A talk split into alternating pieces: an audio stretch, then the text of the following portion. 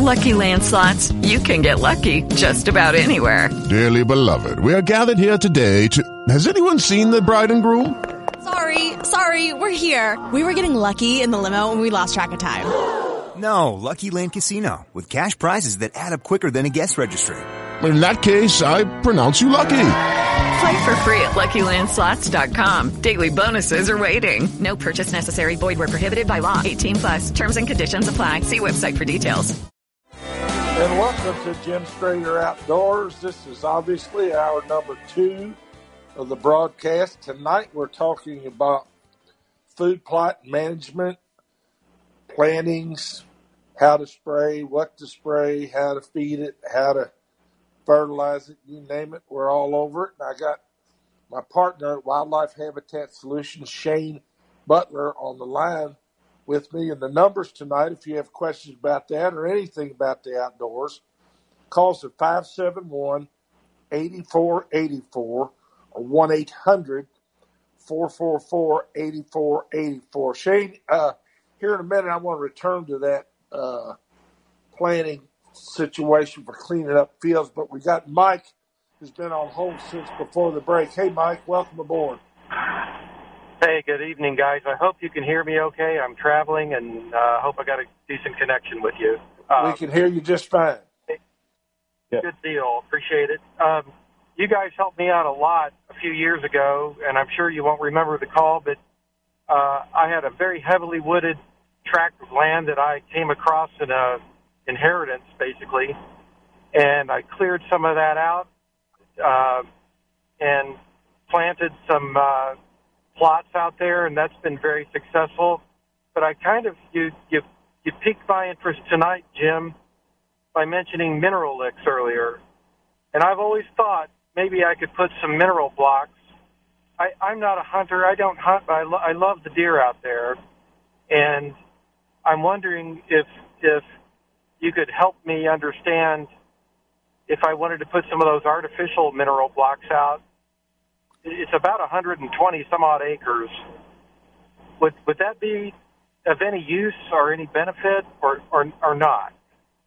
Oh, it, it absolutely is a tremendous benefit in that um, the deer will be able to metabolize what they eat better. This is particularly true during the summer and late winter months when the the supplements in those minerals keeps their gut healthy, uh, enables them to send more of their uh, food value through their gut system. And, and uh, ah. It's one of the things that I rely on very, very heavily. And Shane, pile in there because we're we're big believers. Yeah, I'm, that, uh, I'm in full of, you're doing good. I agree. Is that something, I mean... As far as a, any particular type, or do I need to get? I am totally ignorant on on deer. I, I, I wish I knew more about them, um, but I've, it's loaded with deer, and I've got a lot of turkey and everything out here, and we just love watching them. Um, I found a lot of sheds this year, which was kind of cool. But it, I'm. Is there any type of? I mean, should I get the soil tested for the type of minerals I need, or I, I'm I hate to be so dumb about it, Mike? I don't know there, about it, Mike. There's no Not dumb questions, okay? uh, and and uh, I, I hear you. I have a lot of people ask about this, and Shane, uh, we've seen excellent, excellent results out of Trophy Rock uh, as a as a general rule of thumb.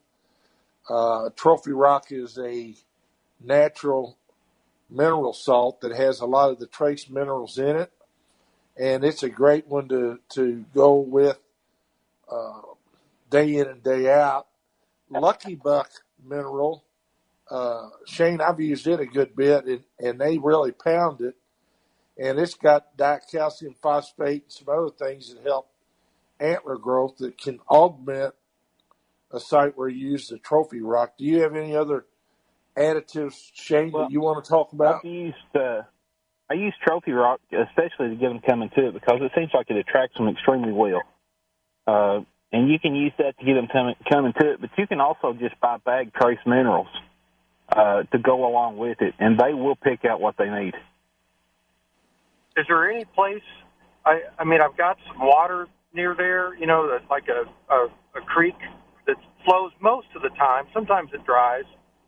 But is there any particular area I should focus on, or or uh, just ram? Is, is there like a rule of thumb per acre how much I should put, you know, or anything how many, like how that? Many acres, how many acres is your property, Mike? one hundred, one hundred twenty. I think if you got three sites on that property, that's more than enough, wouldn't you think, Shane? Absolutely, yes. And and, and I like before, to put my mineral near areas that I know the deer are frequenting for water. Uh, for example, near have, a like, pond. Trails, like they're trails. I mean, I, I again, I wasn't real familiar with deer, but there's like big trails. One of them I call our deer highway. They're just, you know, so if I put it around those trails, would that be a good idea? Absolutely. That's what I call them anyway. Yep. Absolutely. If you got yeah. what, what you're referring to as a deer highway, they will absolutely smother that right away. And the one thing I would encourage you to do is stay away from real low areas where too much of the minerals dispersed by runoff water from rain. I prefer yeah. a little higher sites or or areas uh, where uh, if it's a pond that's on a high spot, for example, that's a dynamite place to to put a mineral lick. And, and those things, you have to refresh them about, depends on your deer herd and how many deer are using it, but uh, I like to put them out now. I like to put them out again uh, in March and then refresh them whenever they seem to show the need for it. So that's a good rule of thumb, and I think something that'll, that'll help you. And it's not just the deer that you're helping. If you uh, put trail cameras on these mineral sites, you'll see everything yeah. from coyotes and foxes and, and uh, groundhogs, squirrels, rabbits. Everything needs minerals, and the, the, it's just a really good Uh, adjunct to any good wildlife management program on a piece of property. You seem to know everything about deer, and I seem to know nothing. But can I ask you just a general? I, I could swear that the, the fawns this year, is it common to have twins and triplet deer fawns? I, I, I can't believe how many that there seem to be always in twos or threes. Is well, that typical? Yes, uh, two fawns are very, very typical, uh, and a matter of fact, very natural. Threes are kind of a bonus, if you will, and you generally only see triples in areas where either A, the deer aren't uh, overabundant, in other words, where there's enough food and nourishment for the does to be very fertile, or some does just seem to be exceptionally uh, capable of dropping uh, three fawns. In nature, generally speaking, the fawns are fifty-fifty. By that I mean there'll be a buck and a doe. Some places it'll be two button bucks, but generally it's fifty-fifty. However, the buck fawns have a higher mortality rate, uh, so it's very important when you're managing deer to understand, A, what the carrying capacity of your property is, and B, to understand that you're going to lose some of the buck fawns because they're more adventurous. They're more yeah. apt to wander away from mama. Shane, you've seen this in big, big ways on a lot of the big properties in West Kentucky. Talk a little bit about that. Yeah, typically we know that we're getting our management program right when when you start seeing two fawns. And uh, that, that's a good thing that we look at in management. If uh, every doe's throwing a single fawn, then we know that we probably don't have the food just right, or we have an overpopulation. But well, this is the nature, second year in a row that we, I could have sworn I've seen triplet fa- fawns, but and maybe I don't know what I'm talking about either. But I, it sure looked like it to me for two years. And this this is a lot of wooded area, and and it's loaded with uh, acorns, and they seem to really hit those hard.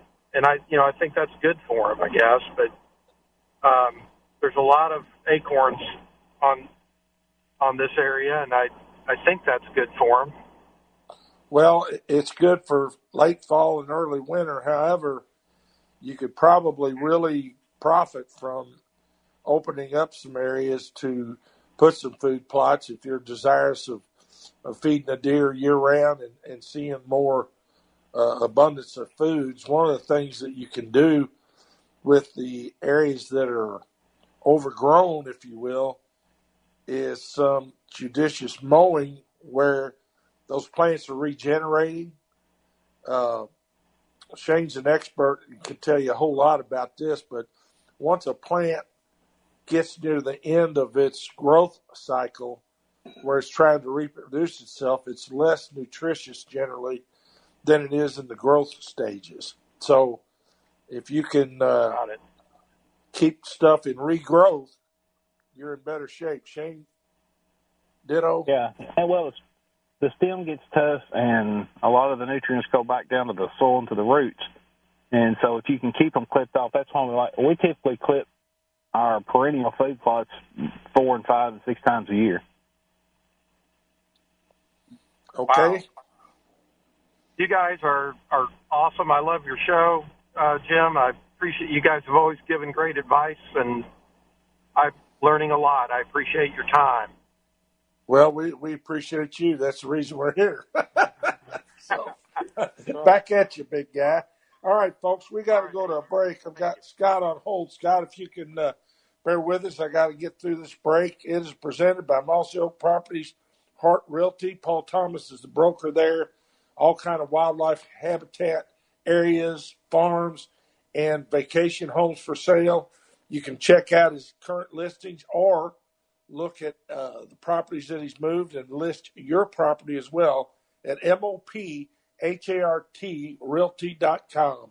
And we're back on Jim Strader Outdoors. The numbers tonight, five seven one, eight four eight four, one eight hundred, four four four, eight four eight four. And in that regard, let's go to Scott, who's been on hold. Hey, Scott, you're up. Hey, Jim, how you doing tonight? I'm doing fine, sir. I hope you're doing well. I'm doing outstanding. Um, I want to thank you in advance for giving me the time to speak on behalf of my Kentucky River Beagle Club and the event that we're going to be holding on September the nineteenth. Well, uh, Scott, before we get into this, I want to tell you, I want to commend you fellas for doing something for the kids. Uh, that's the whole focus of this event, and I hope the listeners will Uh, key in on what you all are trying to do and accomplish, because it's a very, very noble um, endeavor. And as a Beagle Club, for y'all to do this, caught fire with me real quick. So the floor is yours, sir. Okay, little, little about our club. It it started in the fall of twenty seventeen with just a few friends that wanted to have a Beagle Club and be a part of the N K C slash A R H A Hunting Association. Started out with a few members. And uh, we're up to thirty-seven members now. And last year was the first youth hunt. And this was decided to be done by the group, as we are a very family-oriented club. I mean, all, all kids are welcome. We constantly try to give back to the community. And, and last year the event was a big success. We had about thirty kids. And the outpouring from the community was electric last year. And it has been very contagious this year, and uh, the members have been excited about it, and everybody's been out, you know, asking for donations and, and working to get stuff done. And you know, our, our scope is, is to get kids involved in the outdoors. There's a lot of us coming up.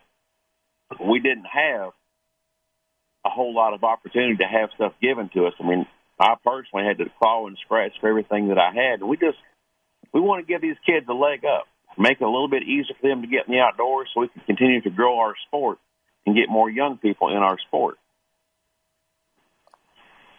Um, that the day, September the nineteenth, we're going to begin at ten o'clock. We're going to be at the Henry County Fairgrounds. That address is seventeen hundred Castle Highway, Newcastle, Kentucky. This event is for youth fifteen and under. And we have events for everything. We've got, uh, we're going to do a slingshot game. We've got a cakewalk format where we're giving away, obviously, outdoor stuff. We've got a duck pond for the smaller ones. We've got a dunking booth. We've got a bait casting game. Um, I've got Brother Steve Adams from Indian Fork Baptist Church. Is going to give us about a twenty, twenty-five minute devotional to start us off that morning so we can get right with God. We've got a fantastic inspirational speaker, Mister Ben Medley, from here in Shelby County. And uh, if, if Ben can't inspire you with his story, then you just basically can't be inspired. Tell a little bit about Ben, because that really captured my imagination. What'd you say, Jim?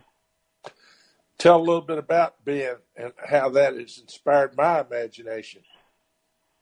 Well, uh, some years ago, uh, uh, Ben had an accident, and he's he's paralyzed about from the chest down. He got limited use of his hand, and uh, he's he's a fantastic man. He the guy has got a mowing business, and he mows seventy plus yards a week, and Ben is not handicapped. He is he is a member of society that, that gives and does and works just like you and I would, Jim. Well, boy, you got to tip your hat to a gentleman like that, and that's going to be a great message for these these children. Now, Scott, one of the things that uh, I think we need to mention here, all this is free to the kids. There's no price of admission, no nothing. They Folks, bring your kids out for a fun day, and these are the things you're going to see. Yeah, that. From what we can gather, there's there's nothing else like this in the state of Kentucky. Uh, every, like you said, everything that we're doing that day is absolutely free, no cost whatsoever. We're even going to provide you lunch. It's it's not a fancy lunch. We're just going to have grilled hot dogs, chips, and water. And I do need to mention that uh, we've been in contact with the C D C, and we will be following all of the uh, C D C guidelines for COVID nineteen. You know, we'll we'll need to our social distancing. We'll have up signs, and we'll need to wear masks and and be in compliance there. So our our event will be a go, uh, rain or shine. We'll we'll be having it. Um, well, it, it's going to be a really fun day for the children. There's so many varieties of of uh, entertainment and or participation for the kids that I, I think this is just going to be really, really fabulous. And, and uh, hats off to you guys for doing this. This is huge. Uh, again, what are the dates and, and how do folks get more information if they'd like to? The date is September the nineteenth. Going to be at Henry County Fairgrounds. Uh, start time is ten a.m. Now, in accordance with C D C guidelines, we will have to have registration of everyone that comes in there for, for tracking purposes. Uh, so we will have to pre-register. So we're going to start pre-registration at nine o'clock. And uh, you know, we'll, we'll pass out tickets and numbers, and that'll get kids set up for the games. And, you know, we'll have our speaker, and we'll we'll have some games, and we'll have lunch, and we'll have our inspirational speaker. We're going to have a bench show with beagles. And don't worry about if the kids don't have beagles. Our club members, we're going to bring beagles.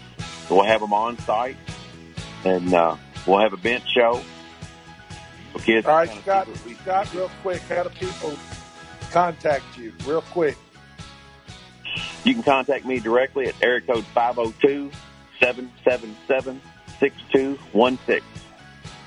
All right, and the website? You can look us up on Facebook, uh, Kentucky River Beagle Club. Kentucky River Beagle Club. Got it. Scott, we really appreciate it. Good luck with the event, folks. We got to go to break here. This break is presented by S M I Marine, Go see him. Remember, you never get soaked at S M I.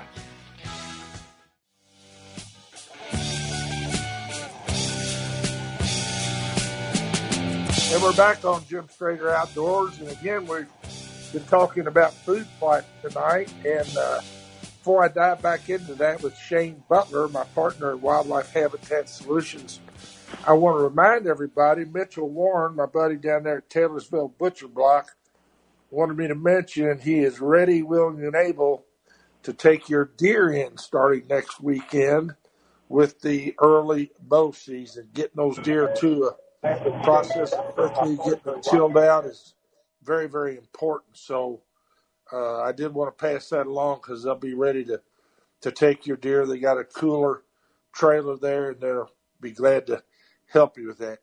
Shane, can you hear me okay? Yeah, I can. All right, sir. I want to return to conversation when we had started earlier about cleaning up fields, or in other words, getting them ready for a future planning where you want to perhaps have successive seasons of nutrients available for your deer, or in some cases for your plantings for warm season grasses, which have, you know, Shane, warm season grass plots have really caught fire, and I'm glad they have, because this is the best shot that we got at getting our small game uh, numbers back up, especially quail. There's been a tremendous amount of benefit that we've seen in localized quail populations from those grasses. So I guess one of the things I want to talk about here and take us down the road towards is I think there's going to be a shortage of mast crop this year. Uh, it'd be a stretch for me to say it was good in many areas.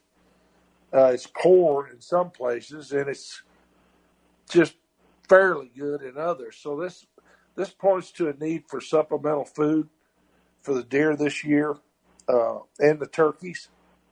Both of them benefit from some of the same types of foods. And one of the easiest things for people to renovate fields or areas with is wheat, oats, and rye. Um, brassicas have got a lot of publicity and are great for cleaning up fields where perhaps grasses were your problem. But let's take them through mm-hmm. the prep for a, a field for the uh, wheat, rye, and or winter oats, and talk about the importance of those.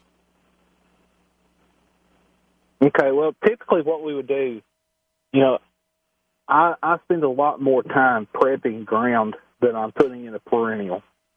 So if I'm going to put something in a perennial stand, I want to really make sure I get it clean. And I do that with annuals typically, or with your fall food plot and a spring food plot.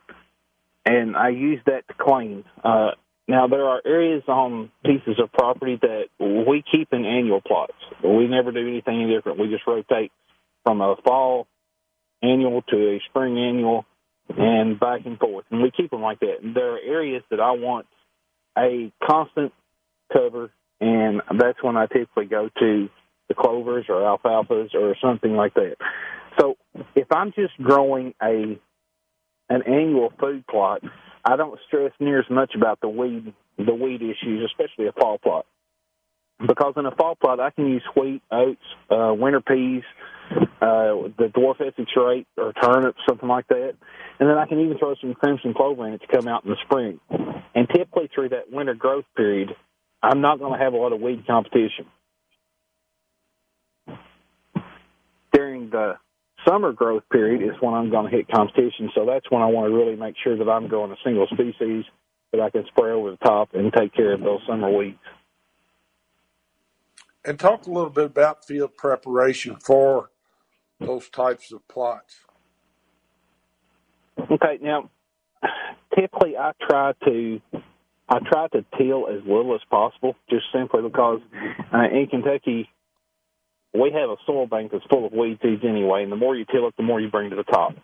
That's one thing. And another thing, uh, in central Kentucky where I live, we have rolling pieces of ground Uh, that are prone to erosion, and I try to keep from having to deal with ditches and fixing that back up.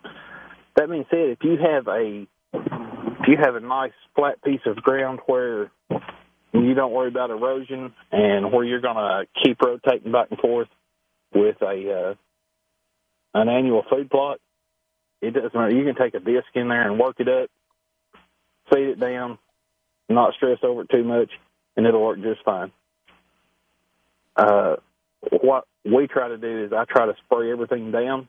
I do a full burn down, a full kill down, and then I go back in and drill my fall plot in. And this is where a lot of folks run into trouble, and I've, I've done this myself. Sometimes I have to do it, but drilling is preferable, again, to the soil disturbance, especially if you're trying to clean that field for a, a uh, plot for next year and, and subsequent years, that is clover or alfalfa fields, things of that nature.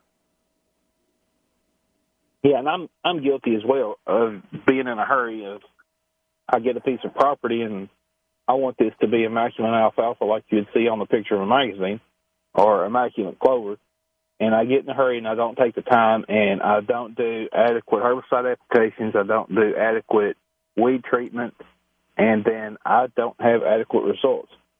And I see a lot of people and hear a lot of people all the time, and I'm sure you do too. Uh, they talk about, well, that seed's no good. Uh, You know, that seed didn't grow like it should, when actually it's probably our ground preparation that we did, that we fell short on. Uh, yes. We didn't give it a chance from the start.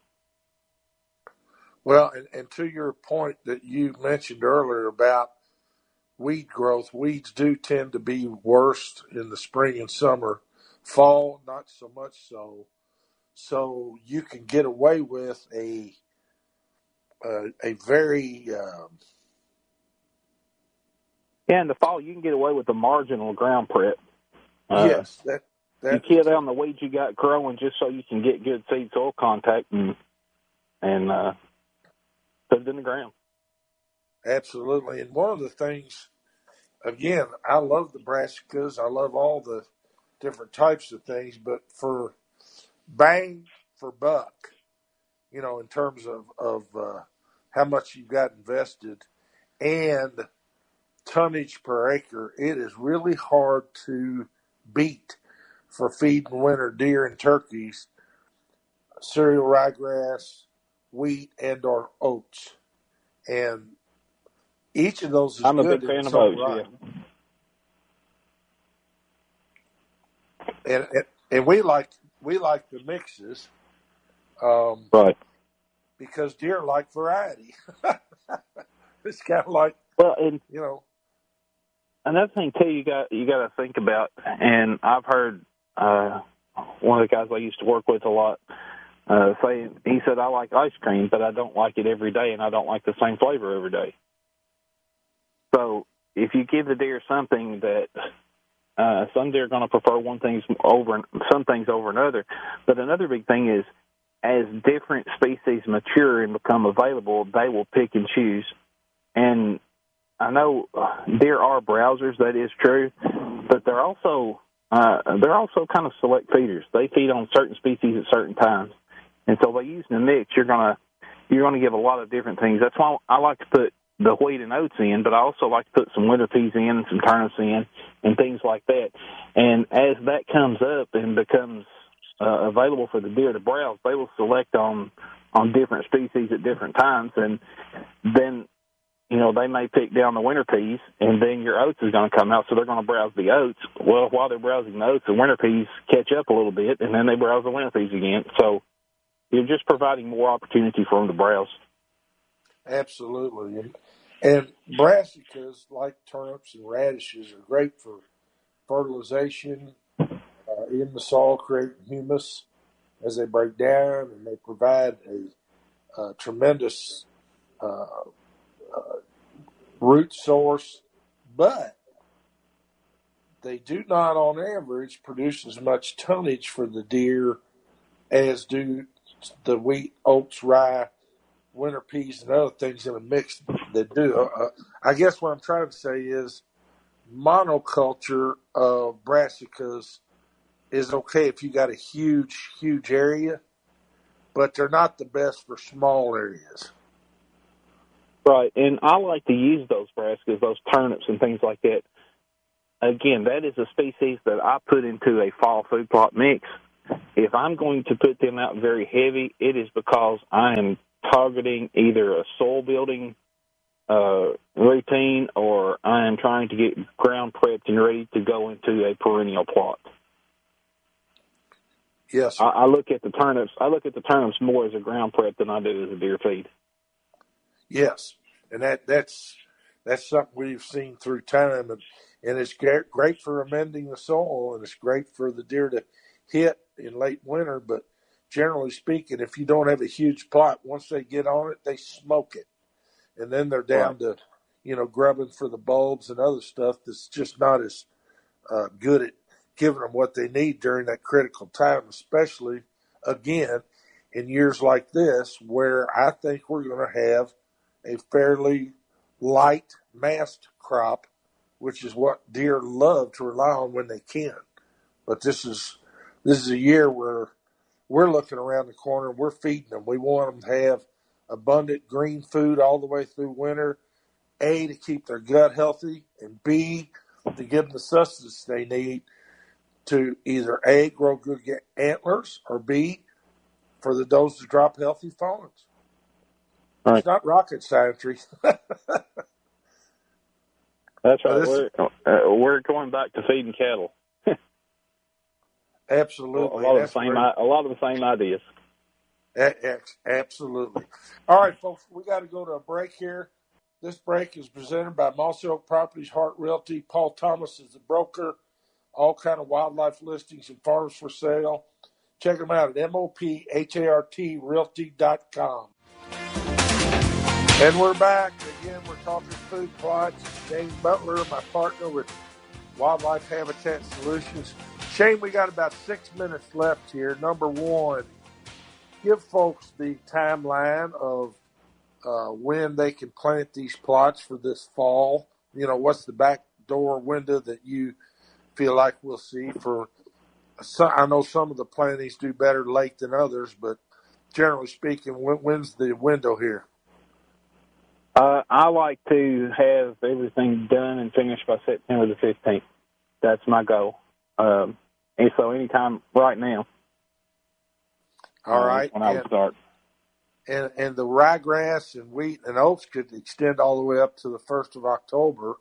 However, absolutely, yeah. it's, it's not going to get the best jump, but they are kind of a, an exception in that growth period, especially the ryegrass, because if it's got fifty-five degree soil temperature, it rocks. so, right. Uh, and again, we're talking about cereal rye or annual ryegrass, not perennial rye. Um, talk a little bit about, real quick, about prepping a plot for warm season grass plantings for next summer. Uh, you got about four minutes. We're gonna prep, okay, if I were going to prep for warm season grasses, uh, it would be really good to have a a crop planted in it and growing right now. So what I would probably do is something like wheat or oats, but then I would come back in in the spring uh, on green up and spray it down. I would wait fifteen days and spray it down again. And I always want two chemical applications before I put natives in the ground.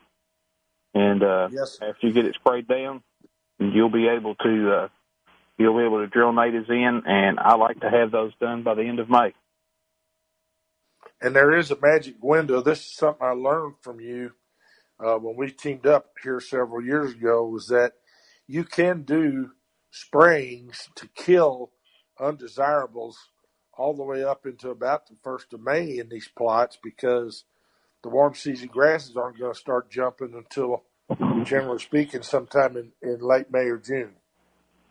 Right. You're talking June fifteenth to the end of June before they really start growing very well. So you need not, in, in average conditions, be afraid to overspray to get a good kill so that once those do come up, they can really jump and dominate the plot. Right. And then there are herbicides specifically for native grasses. If you don't have a lot of forward mix in, there are specific grass herbicides that you can actually spray over the top if you have a lot of broadleaf invasion. Okay, and uh, two four D B, emphasis on the B, Butyrac is an right. excellent one for a lot of those types of uh, invasives that we were talking about. Right, and in, in natives, you can spray things like uh, there's a chemical called Panoramic and then one called Plateau uh, that you can spray over the top. And again, that, that can take up to what time does that cutoff happen? Uh, I like to wait until the natives are are up eight to ten inches high, so you're looking at uh, mid to late June. You can still spray that. Okay. And, and, folks, here's what I'll tell you. Shane and his family grow huge acreage of warm-season grasses for a living. Uh, they grow them for the seed, which they market, and they're experts at it. So what you're hearing here is not just food plot management for deer and what have you, but it's actual management for stands that are exceptional. And so this advice is just about as good as it gets. I'll put it that way. Well, Shane, anything I'd else? I'd be happy to, happy to help.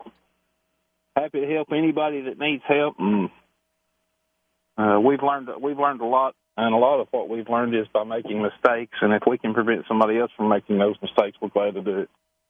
Absolutely. Tell folks how to get a hold of us. Hey, you got Wildlife Habitat Solutions on Facebook and Instagram, and uh, our phone numbers are listed there. Feel free to give us a call, messages. Uh, messages probably better. A lot of times we don't get to the phone as quickly as we'd like, but uh, we will get we will get right back with you messages. Absolutely. And again, folks, this is the time to get these plots rolling.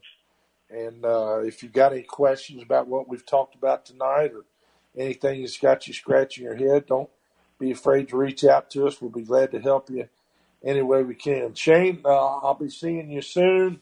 It's going to be an interesting season uh, going forward. With it the is. Rain we got, if folks get in the field, get their plots out, I think we're going to have excellent growth and, and hopefully do a whole lot to help our deer, turkeys, and other critters through the winter. So, again, folks, enjoyed visiting with you tonight as always. You can check me out during the week on Facebook. That's Jim Strader Outdoors on Facebook. And uh, we'll be here next week, same time, same place. God bless everybody.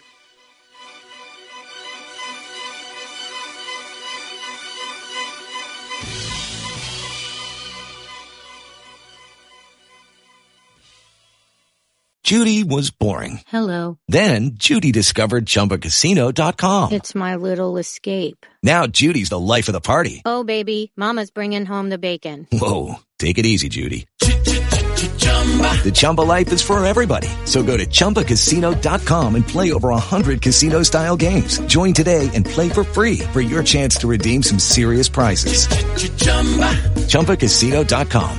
No purchase necessary. Void where prohibited by law. eighteen plus terms and conditions apply. See website for details.